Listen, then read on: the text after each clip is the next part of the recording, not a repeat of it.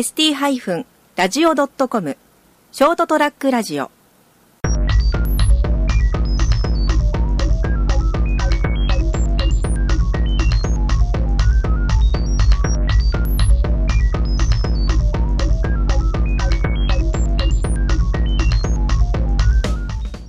皆さんこんばんは、えー杉のラジオの時間にがやってきまいりました、えー今回は超大物ゲストをお呼びしております、えー私の地元の後輩であり、えー中学卒業と同時に県外に旅立ち、えーつい最近また熊本に帰ってくるということで、えーわざわざ自分のところに遊びに来てくれました。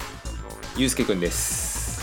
どうぞ。はじめましてゆうすけです。はいよろしくお願いします。じゃあ軽く自己紹介をはい、えー先ほど紹介をもらった通り、えー吉野で、えーし小学生中学生の最初まで中学1年生まで。そうだね。最初そんなそんぐらいだったね。それぐらいまで吉野にいてそれからちょっと家庭でいろいろありましてであ東京に引っ越したんですよね。で東京でいろいろ過ごしてからその後、えー航空自衛隊の方に入って、ーはい。えーパイロットをしてました。はい、いやーパイロットなんてかっこいいのにいねどうしたのかしらね。どうしたのか。なぜパイロットを辞めたのか。ね。まあ、そこら辺もまあおいおい話してもらいながら。じゃあまあどうしようかな。とりあえず中学卒業じゃなかった東京に行った話ぐらいからああ言ってもらえれば、ね。はい。まあ吉野にいた頃まではまだ良かったんですけどはい。ちょっと親のいろいろごた家族内でごたごたがありまして、はいはいまああの親が両親離婚してはい。はいで母方についてちょうど母親と一緒に東京に行って。うーん。でまあ母親の仕事も忙しくてですねもう家族みんな育てなきゃいけないんでそれで毎日こう夜も泊まりがけの仕事だったんでうわーこれはめちゃくちゃ遊べるなーって思って。なんだその発想の転換は。こりゃ親がいなかったら毎日夜も遊んでいいと思って。悪ガキやな。毎日夜が遊んで中学生の時は家に帰りませんでした。うん。親が帰ってくる時だけ帰りました、ああそこだけはね真面目にしてたねそうそうそう。はいはい。まあいろいろややったんであいろいろ遊んでしまってまあ警察にも捕まり 何をやっちゃったのかいしらねこの子は。ただ遊んでただけなんですけど。いやーただ遊んでちゃ捕まらんね。でそれでもう中学3年生の夏だったんでもうそろそろもうやめなさいということで親に叱られてですね。まあまあそりゃそうやろな。まあまあもう足洗おうと思って足洗ってそれから中学3年生なんでもう高校行かなきゃなと思って。で高校行こうとしたんですね。はいはいでもまあ何も勉強してなくて まあ高校どういうとこがいいかちょっとがなんか高校ハンドブックみたいなとこ東京のガイドブックみたいなの見てはいはいはいはいじゃあどこ行こうかなって探す基準がですねうんどれだけ高速が緩いかっていうのを。判断基準がそこかよって感じ。判断基準そこなんで。はいはいはいそしたらもう面白いことに高速が緩いってなるとだんだん頭がはい良くなってくるっていう。そうだね。まあそりゃそうだろうね。どうしようと思って、はいはいはい。でもそれはもう高速緩いためには頑張るしかないなと思ってめっちゃ頑張ったんですよ。動機がやばいね。それで頑張れるあたりがあすごい。夏から秋方からかけて秋から勉強頑張ってうわーお。ちょうど面白い高校を見つけてですね。えでその高校というのがそのこの東京都立の航空高専ってとこあったんですけどあそこは、まあ、航空高専って聞いたらまあ飛行機飛べるんかなって思うじゃないですか。ーはいはいはい。で学校に戦闘機だったり ヘリコプターだったりとかたくさん飛行機が置いてあって。でそれにうわここの学校行けば乗れるんじゃね？と思って 飛行機空飛べるじゃんと思って学校説明会行ったら全然違ってですね。もう飛行機の設計だったり整備をするその職人さんを育てる学校だったんですよ。ああそっちだったんやね。そうなんはいですよ。はいはいでああまあいっかこれでもと思って。いいかってなるんですけどね。まあこれでもまあ大学と同じようなところで5年生の学校なんでうんこれであの校則も緩いから頑張ろうと思って、自分はこの学校に行って飛行機を作ろうと思ってどういう飛行機だったかっていうとこの背中に羽をつけてそれにジェットエンジンをつけて飛行機のこのコックピットの中に座るんじゃなくて生身で空を飛びたかったんですよ。はい近未来なそう飛行機やね。いいねいいね。まあ今で言うジェットマンっていう飛行機なんですけどみんな皆さん調べてみてください。ジェットマン。ジェットマンはいはいそれがバズ・ライトイヤーをイメージすると分かるんですけどあーあはいはいはいはい。なるほどなるほど。あんな感じやね。そうなんですよ。はいはいはい。空の彼方へみたいに言ってるようなものを作ろうとしててで自分の頭の中でこう設計図を考えながら学校通ってで5年生なんですけど2年生の夏ぐらいにですねうんニュースを見てたら.もう自分が想像してる同じ飛行機もうそのジェットマン今存在してるジェットマンなんですけどもうそれが飛んでたんですよドーバー海峡先を越されたわけです先ね越されたんですよ。もうイギリスのあの端を飛んでるの見てうわもう作られてるやんみたいな思って。やられちゃいましたねそれは。もうその瞬間に決めましたね。もうあこの学校やめようと思って それでやめるという。ねそれもこの学校行ってももう自分は作るものはないからもう今後はこの飛行機自分が設計するんじゃなくて乗らないとダメだなと思って。はいはいはいでちょうど学校に置いてあった戦闘機を見てですね俺これに乗ろうって決めたんですよ。もうまたその場で決めちゃったわけですね。もうこれに乗ろうと思ってもう友達にこう俺は戦闘機パイロットになるってわけも分からず言ってたんですよねでその戦闘機パイロットというのが自衛隊が所有してるっていうことも知らなかった。んんですもうえー、そうなのただ戦う飛行機トップガンの世界だと思ってそのなんか俺ただ戦いたいみたいな思って。戦いたいがために。は なんで俺俺自分でジェあのパルあの戦闘機乗りたいのになんで自衛隊入んなきゃいけないのみたいなバカなこと言って そうなんです。まあそれはバカな話でまあ本当そういうあの自衛隊の航空学生っていうところにうん入隊すると戦闘機パイロットになれるってあとは膨大だったり大学行った後もなれるんですけど、まあ、一番パイロットの職人さんじゃないですけど専門家になるためにはもう航空学生になるしかないって聞いてはいはいよしじゃあそこ受けようと思って。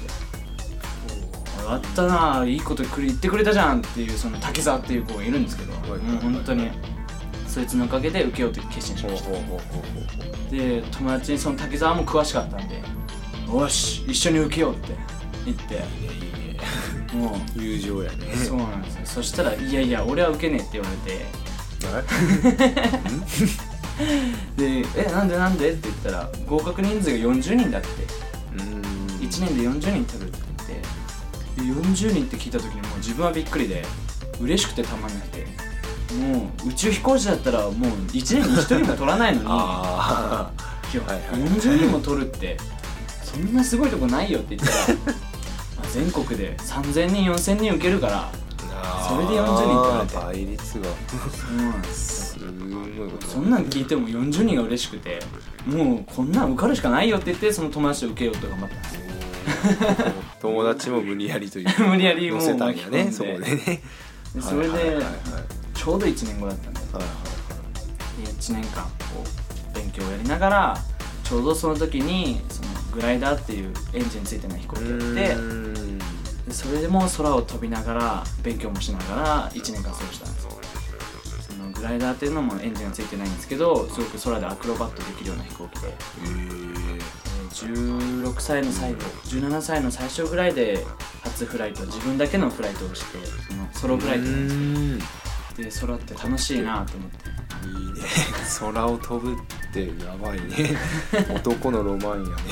そう。はでその空一人で飛びながら試験を受け始めて。航空学生っていう採用試験が3次試験まであるんですよ。でやっぱその3回もその3ヶ月か4ヶ月かけて受けるんですけど。あ一次試験では本当まあ学力だったりとか空間能力かる、はい方向だったりとか向きだったり 全てこう答えていくものでそれでこう一次試験で、まあ、その子も合格してですね一緒に合格していけるいけると言って二次試験。二次試験でやっぱ体の検査するんですね。隅々まで。やっぱパイロットってすごく体が成り立ってないとできない職業で。うんまあそうだよねなかなか。そうぱ目も良くなきゃいけないしやっぱ気圧の変化もある。んではいはい鼻に鼻口も鼻はないか。でも本当に体隅々まで脳波から見てで異常がないか見れる検査と面接をしたりっていうのが二次試験で。でもその子は体重が軽すぎてうんあ。ちょっと。あダメだダメだった。いい。ねまあでもまあ次次の年重くすればいけるやろって言って。切り替えの速さ。まあ俺先行ってるからって言って まあ二次試験合格して。軽いはいはいはいはい。で三次試験。で三次試験でもう1週間泊まり込みで毎1日週間？そうですね長長いんですよそれが。1週間毎日こう空に行って実際の飛行機乗ってで操縦試験。ですどうするもう教官が1回操縦を見せてじゃああなたやってみてって言われてどれだけできるか。ふわー実技だね実技。そうなんですでそれで毎日どれだけ伸びたりとかどれだけの能力があるかっていうのを見られて試験なんですねうわーそれを1週間後はやばいね。そう。だから本当そのみんなで泊まり込みで行くん。ででも自分はグライダーっていう経験があってあどうすればいいかってなんとなく分かってたんで。こうやってやったら絶対合格するって言ってみんなに言ってたんですよ。で本当に聞いてくれて一緒にこう、ま、あの勉強してた子が全員受かったんですよ。おおいでそれで三次試験合格してやっぱハードの合格生に入隊したんですね。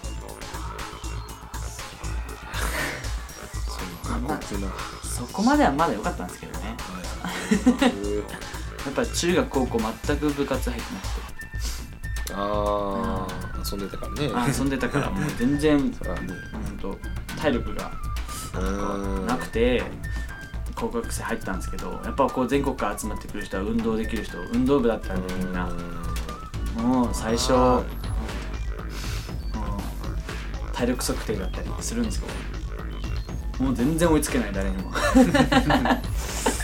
やーその差はでかいねとの差はねそうもう腕立て腹筋懸垂もう走り幅跳びだったり走ったりするのももう全然誰にも負けてて。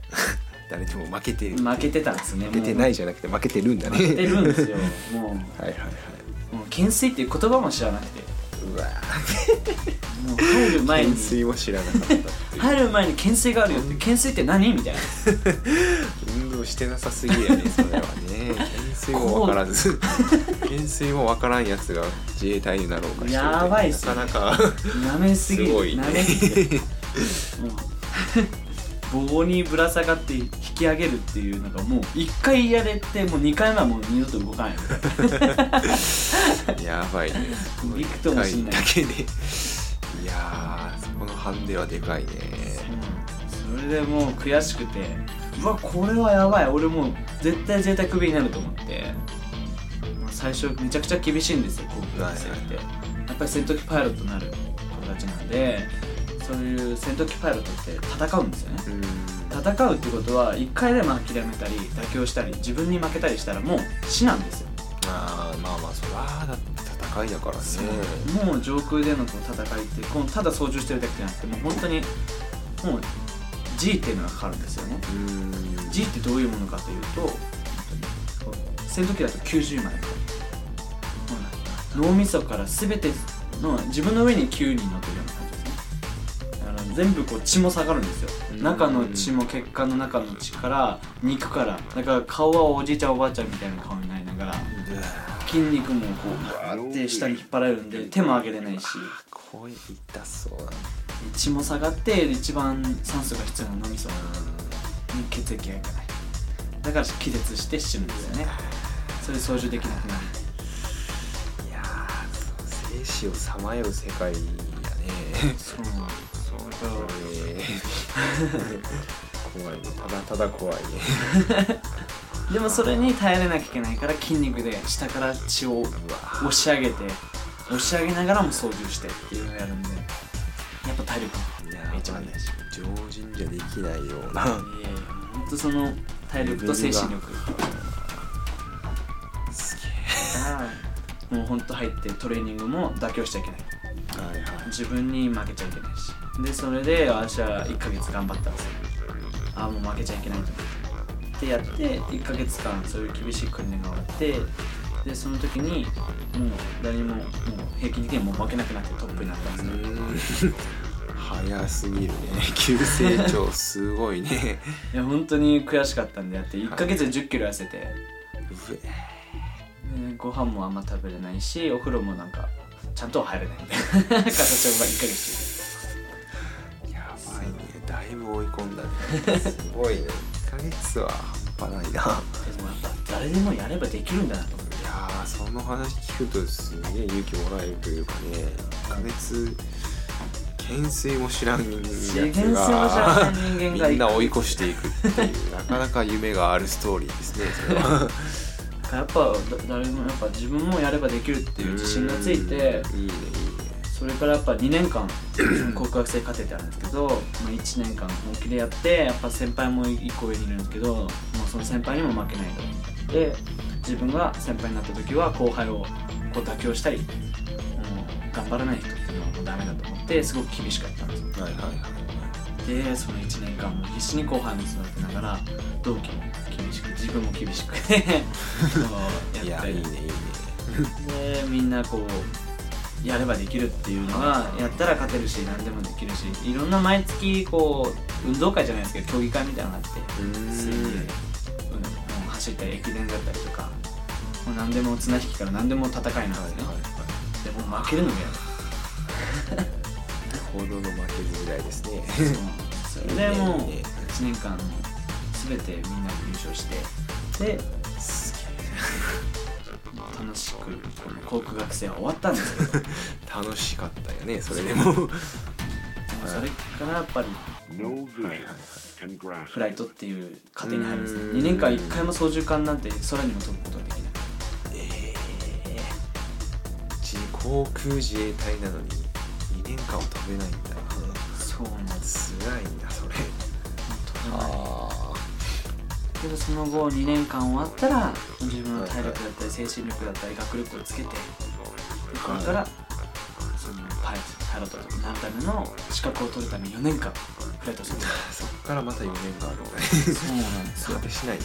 はい。ですごくその時に決意したことがもうこれからはもう干渉せずに他人に干渉せずに自分でダメなところを気づいて自分の知らないことは人から聞いてでどうするっていう考えを持ってフライトしていかなきゃいけないなってまあただのそのパイロットじゃないんで戦うパイロットなんでねそんな誰かからやれって言われるもんじゃない確かにだそれで自分では行こうと思ってもう静岡に行って最初山口だったんですけど静岡行って福岡の北九州の方に来てまた浜松っていうとこ行ってそのもうな3 1年2年ぐらいですねフライトしてですねもう自分ではこの干渉せずに自分は本気でやってでも誰かから聞かれたらこうすればいいよっていうことを答えた。んうですよーん。もう自分の世界でやってて。確かに成績はずっとトップでした。おおそこでも。もうずっと誰にも負けちゃいけない。えー。かっこええねなんですけどやっぱ周りは前はクビになってるんですよね。うわー厳しい。ねやっぱりそういうフライトっていうのは毎回試験で航空自衛隊のある。後ろに教官が乗ってでもう1分1秒も見放さずにこの学生を見て怖いね。後ろからずっと見られるんだね1回でもミスしたらダメなんですよ。えもうミスっていうのがその命に関わるようなことになっちゃうんですよね全てが。そう実践だったらそうなる確かに。勉強していくんですけど意外とこのフライトってなんかただパイロットって操縦してるように感じると思うんですけど全然違ってもうパイロットで操縦するだけはもうただ一つのことでうそれ以外にたくさん、自分が飛ぶ気象っていうのがあって天候ってあるじゃないですか。毎日晴れだ曇りだ雨だって。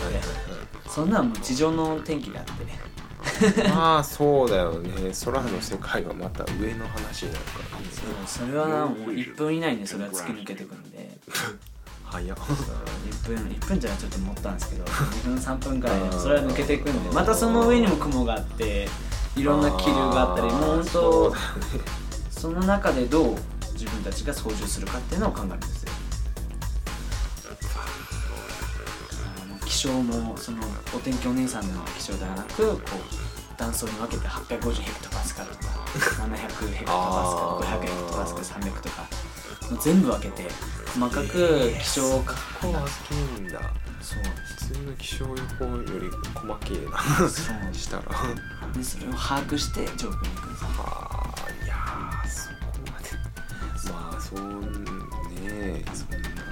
情報がないと確かにそうですよね。フライトする上では重要なことでしょうし。そういう情報を持ってしかもその自分の乗ってる飛行機のうんハイドロじゃないですか油圧系統だったりとか燃料がどこに配置されてるとかだったりとかあのもう全てのその系統を把握してないと何か起こった時に自分で対処しなきゃいけないんで。うん確かに。そうだよね。弾で撃たれたりとかした時にじゃあどうするとかそのエンジンが燃えてしまったらどうするとかまあ。怖いけどまあそうだよね。それを知っとかないと戦えないんで。やっぱそういうのも勉強して。で操縦も勉強するんですね。で上空では英語で会話してで自分たちの味方の、うんフォーメーションって言ってですね変態飛行をする皆さんはいブルーインパルスって知はいはいはいすかねわかります。ね結構いとそうなんですよ。ああはいはいああいうなんかすごく綺麗に見えるんですけど実際めちゃめちゃ結構大変であれ難しくて。ああまあそうだよね。あんな勢いを揃えてね確かに。結構難しい。とかしてるけどこんな簡単なことじゃないな。確かにね。そう考えると。あえて近いとこ飛びながらもいろいろ考えてやるんではあ。ねそれで英語で更新してか英語なんだね。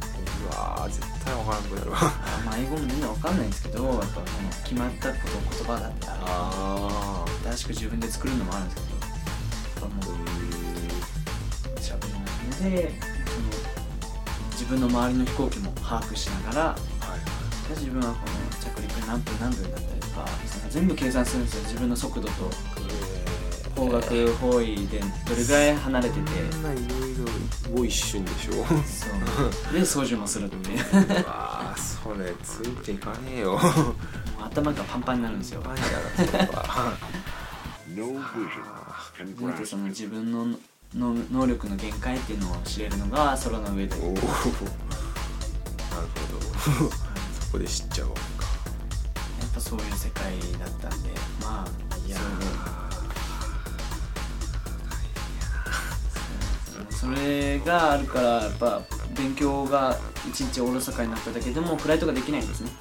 上空に行ったらやっぱ地上の考えてることよりも能力が下がるんですよ。いろんなこと考えるなんでもう地上で考えてることも空では3番頭って言って3割しかできない。えー、そうなんです。3割しかできないんで。だから地上でどれだけ準備するか日頃をイメージしながら。もう一つ一つみんな車乗る時ってあんま考えないじゃないですか。ただ乗るまあそうだ。でも慣れたら最初はやっぱ考えるペーペーだったら考えるかもしれないけどもうだいぶ慣れたらもう適当よね。もう適当だと思う。俺も適当だもん。車の世界で言うと、まあ、飛行機だったらイメージトレーニングってするんですけど、まあ、どういうことするのかなーって多分分かんないと思うんですけど大体車で行ったらじゃあ自分はドアを歩いてってその車のドアを右手で持ってその指でドアノブを引いてで左足から乗って右足からでお尻をつけてで車のキーはドアを回してで自分の座席シートベルトはどうしつけてで最初にミラーとか確認して位置が合ってるかだったりとかそれを全て一つ一つやるんですね。ハンドルはどう持ってでどのぐらいのハンドルの動かし方で曲がるだったりとかブレーキはどれぐらいの圧力でやればちょうど適正なブレーキでどこに止まるだったりとか。アクセルはアクセルでこの加速度とかそれを感感じながら行くんですね。その加速度。でそのいやその速度計だったりとかも見ずにも自分はこの速度だっていう感じるぐらいその速まあ上空行ったらよくわからないんですけどそれを車だったら感じれるぐらいその精密にこう捉えるイメージをするんです全て車はキーを回すで はい。車はキー回せばエンジンかかります。だけど飛行機ってこう100種類までいかないですけどスイッチ類がたくさんあってですね。それを全て間違いですねそこもめんどい工程があった。何十分もその十何分かかけてエンジンかけてそれからなんで。なんつう世界やっていうかむず単純にねむずいねそうなんですよ。こういうことをやっていくんで一つでもミスがあってはやっぱり事故を起こしてしまって、はいはい自分も死んでしまうし飛行機も壊してしまうしそれがこの民家に落ちてしまったら民民家のその人の本当に日本人っていう一番守らなきゃいけない人たちを殺しちゃうんですね。だからやっぱ厳しくてもうミスをしたらダメそうねミスはできんからね。がそういうミスっていうのが続いてはクビになってしまうっていういやー。厳しい。厳しい世界っすね。そうですね、まあ、そういう世界で生きてきて。ではい。今こうここにいるんですよ。で私はパイロットになって資格も取ってこれからじゃあ戦闘機本当に乗って実戦で、あのー舞台に行ってやっていくっていう時だったんですけどはいはい。ちょっとある日起こったんですよ。こ今年の2月5日。おお最近っすね。そうなんですよ。それちょっと気づいたことがあって。もうはって気づいて俺は今何やってるんだって気づいたんですね。ああうんここまで来てここまで来て。思い立つものが。そうなんです。えもうこのまま行けばそのまま良かったのに何かがあることに気づいてしまって航空自衛隊を辞めてしまいましたこの前。うわーえー、6年間頑張ってきてこれからだったのに。そうなんですよ。今後日本を本気で守っていこうと思ってるんですけど、えちょっと方向性が変わってですね。ーうわマジかここまで来てそっからいきなり。うわ何があっ何があったんでですかね。しょうかねこれは。ただもうかなりいい感じの時間になってしまいましたのでとりあえず今日はこの辺で続きはまた次回ということで一回切らせてもらいます。じゃあ貴重な時間ありがとうございました。ありがとうございました